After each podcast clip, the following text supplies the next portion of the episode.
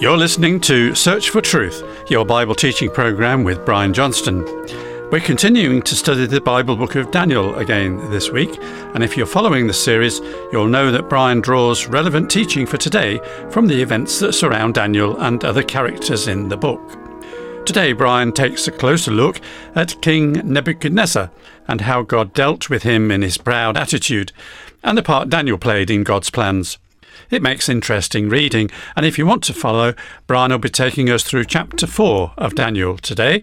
So let's join Brian now. Thanks, John. The Apostle Paul wrote telling Timothy by the Spirit of God that he should instruct those in the Church of God at Ephesus to pray for all people, including those in the highest offices of the land in which they lived, as well as all who exercised political power over them, regardless of how legitimate or otherwise it was. He didn't require them, in other words, to run their prayers through any kind of political censorship. Recently, I was in a country that had democratically elected its new president. Shockingly, he'd previously joked about the rape and murder of a female missionary. Now he boasts he'll ignore human rights in the name of justice. Pray that by the sovereign hand of God, our brothers and sisters there and all of goodwill may experience the opportunity for godliness and tranquility. In whatever God permits, we must remember the gospel is unhindered. It's in the fourth chapter of Daniel's book that we have presented to us the life changing testimony of a colossal leader of empire, the Colossus who was Nebuchadnezzar, perhaps the most powerful world leader who's ever exercised power. Not for nothing does the Bible record God's message to him as declaring that he was the head of gold. The metals representing successor empires would be progressively inferior. This man wasn't democratically elected, and he probably wasn't the sort of ruler you'd expect Christians to vote for anyway. By the way, that's if you believe it's right for Christians to vote. We'll come back to that controversial point. But whether he'd have got your vote or not, God had raised him to the highest office, not only in the land, but in the world. But when he refused to acknowledge the true God, he became positively bestial. It's worth hearing what he's got to say from the top of Daniel chapter 4. Nebuchadnezzar, the king to all the peoples, nations, and men of every language that live in all the earth, may your peace abound. It has seemed good to me to declare the signs and wonders which the Most High God has done for me. How great are his signs, and how mighty are his wonders! His kingdom is an everlasting kingdom, and his dominion is from generation to generation. I, Nebuchadnezzar, was at ease in my house, and flourishing in my palace. I saw a dream, and it made me fearful.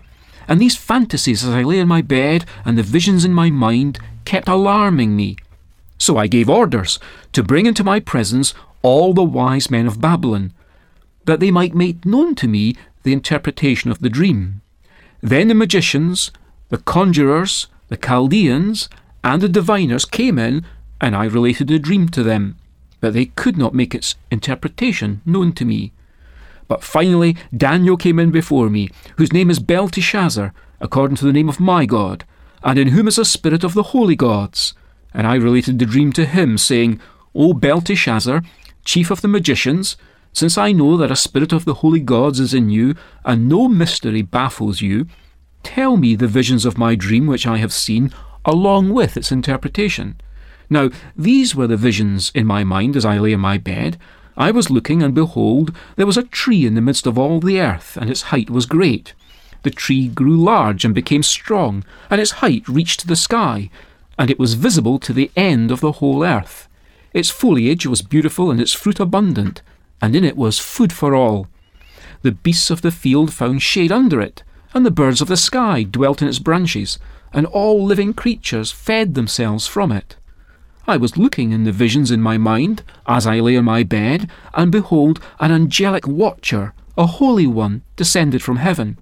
He shouted out and spoke as follows Chop down the tree and cut off its branches, strip off its foliage, and scatter its fruit.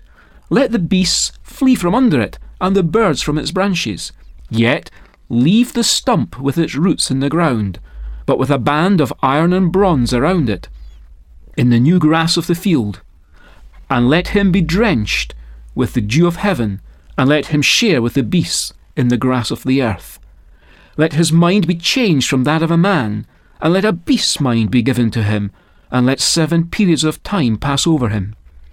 This sentence is by the decree of the angelic watchers, and the decision is a command of the holy ones, in order that the living may know that the Most High is ruler over the realm of mankind, and bestows it on whom he wishes, and sets over it the lowliest of men. This is the dream which I, King Nebuchadnezzar, have seen. Now you, Belteshazzar, tell me its interpretation, inasmuch as none of the wise men of my kingdom is able to make known to me the interpretation, but you are able, for a spirit of the holy gods is in you.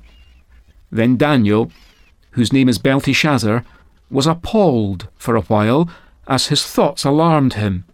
The king responded and said, Belteshazzar, do not let the dream or its interpretation alarm you. Belteshazzar replied, My lord, if only the dream applied to those who hate you, and its interpretation to your adversaries. The tree that you saw, which became large and grew strong, whose height reached to the sky, and was visible to all the earth, and whose foliage was beautiful and its fruit abundant, and in which was food for all, under which the beasts of the field dwelt, and in whose branches the birds of the sky lodged, it is you, O king. For you have become great and grown strong, and your majesty has become great and reached the sky, and your dominion to the end of the earth. In that the king saw an angelic watcher, a holy one, descending from heaven and saying, Chop down the tree and destroy it, yet leave the stump with its roots in the ground, but with a band of iron and bronze around it, in the new grass of the field, and let him be drenched with the dew of heaven, and let him share with the beasts of the field until seven periods of time pass over him. This is the interpretation, O king, and this is the decree of the Most High which has come upon my lord the king, that you be driven away from mankind, and your dwelling place be with the beasts of the field, and you be given grass to eat like cattle, and be drenched with the dew of heaven, and seven periods of time will pass over you, until you recognize that the Most High is ruler over the realm of mankind, and bestows it on whomever he wishes and in that it was commanded to leave the stump with its roots of the tree, your kingdom will be assured to you after you recognize that it is heaven that rules. Therefore, O king, may my advice be pleasing to you. Break away now from your sins by doing righteousness, and from your iniquities by showing mercy to the poor, in case there may be a prolonging of your prosperity. All this happened to Nebuchadnezzar the king. But through the witness of Daniel, God changed him and brought him to acknowledge the thesis of the entire book of Daniel that the Most High rules in the kingdoms of men. Here it is, in his own words, as we continue his testimony. That's the testimony of Nebuchadnezzar, the great leader of the empire at that time. But at the end of that period, I, Nebuchadnezzar, raised my eyes towards heaven and my reason returned to me. And I blessed the Most High, and praised and honoured him who lives for ever. For his dominion is an everlasting dominion, and his kingdom endures from generation to generation. All the inhabitants of the earth are accounted as nothing, but he does according to his will in the host of heaven and among the inhabitants of earth. And no one can ward off his hand or say to him, What have you done? At that time my reason returned to me, and my majesty and splendour were restored to me, for the glory of my kingdom, and my counsellors and my nobles began seeking me out. So I was re established in my sovereignty, and surpassing greatness was added to me. Now I, Nebuchadnezzar, praise, exalt, and honour the King of heaven, for all his works are true, and his ways just, and he is able to humble those who walk in pride. God had raised up the basest of men. And God had also humbled this ruler of men who walked in pride. He was someone with whom God did business, but who, of all God fearing people, would have voted for this man if they'd had the option, which they didn't have then, of course. The ballot box cannot thwart God's sovereign and at times to us inscrutable purposes. In this instance, and in many others since, we'd likely have cast our vote and found ourselves to be opposing the will of God. Not for nothing do we hear Paul saying in his follow up letter to Timothy, it's in 2 Timothy chapter 2 and verse 4 you'll find this. No soldier in active service entangles himself in the affairs of everyday life, so that he may please the one who enlisted him as a soldier. And the best soldier of all was equally emphatic in his reply to Pontius Pilate, which we read about in John chapter 18 and verse 36. Jesus answered Pilate and he said, My kingdom is not of this world. If my kingdom were of this world, then my servants would be fighting, so that I would not be handed over to the Jews. But as it is, my kingdom is not of this realm. How vital it is that we realize that our citizenship is in heaven. As far as possible, in accordance with biblical commands and principles, we are bound to be subject to earthly rulers. But as the surrounding verses show, after a little thought, God has empowered our political masters with discharging a function which is expressly forbidden to the individual Christian. You'll find these verses in the end of Romans chapter 12 and the beginning of Romans chapter 13. See, these authorities put in place by God, they are authorized by God to carry the sword of justice. And that not in vain, the scripture says. But followers of Christ must not resist evil with evil. So it's not for us, personally, to become entangled with the political realm, not for us to attempt to second guess God's inscrutable purposes via the ballot box.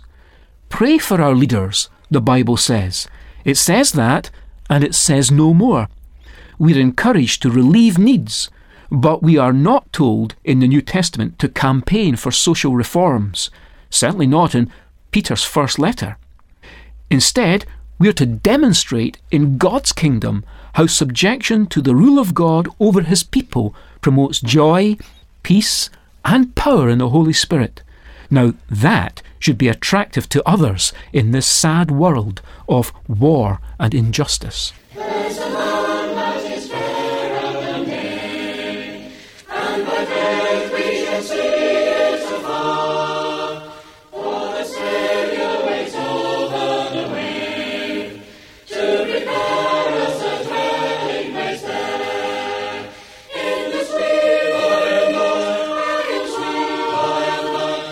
If you want to study these talks at a later date, there's a reminder of what's been said in the transcript book, which is available and it's uh, very helpful and it's free. And you can also download many of our books and talks via the internet. But the hard copy for this series is available to you by asking for the title Daniel Decoded. You can order by email or by post, and here's our address Search for Truth, Hayes Press, The Barn, Flaxlands, Royal Wootton Bassett, Swindon, SN48DY, UK. Our email address is sft at churchesofgod.info. And did you know by looking up www.searchfortruth.org.uk, you'll find our church's main website. And once you're there, you can download some actual programs and their accompanying transcripts, as well as uh, accessing other helpful material. So, unfortunately, that's all we have time for, but it's been great to have your company today. And if you can, do join us next week for another talk in this series. Uh, but for now, it's very best wishes from our Bible teacher Brian, studio technician David, our singers, and me, John. So cheerio, and may God richly bless you.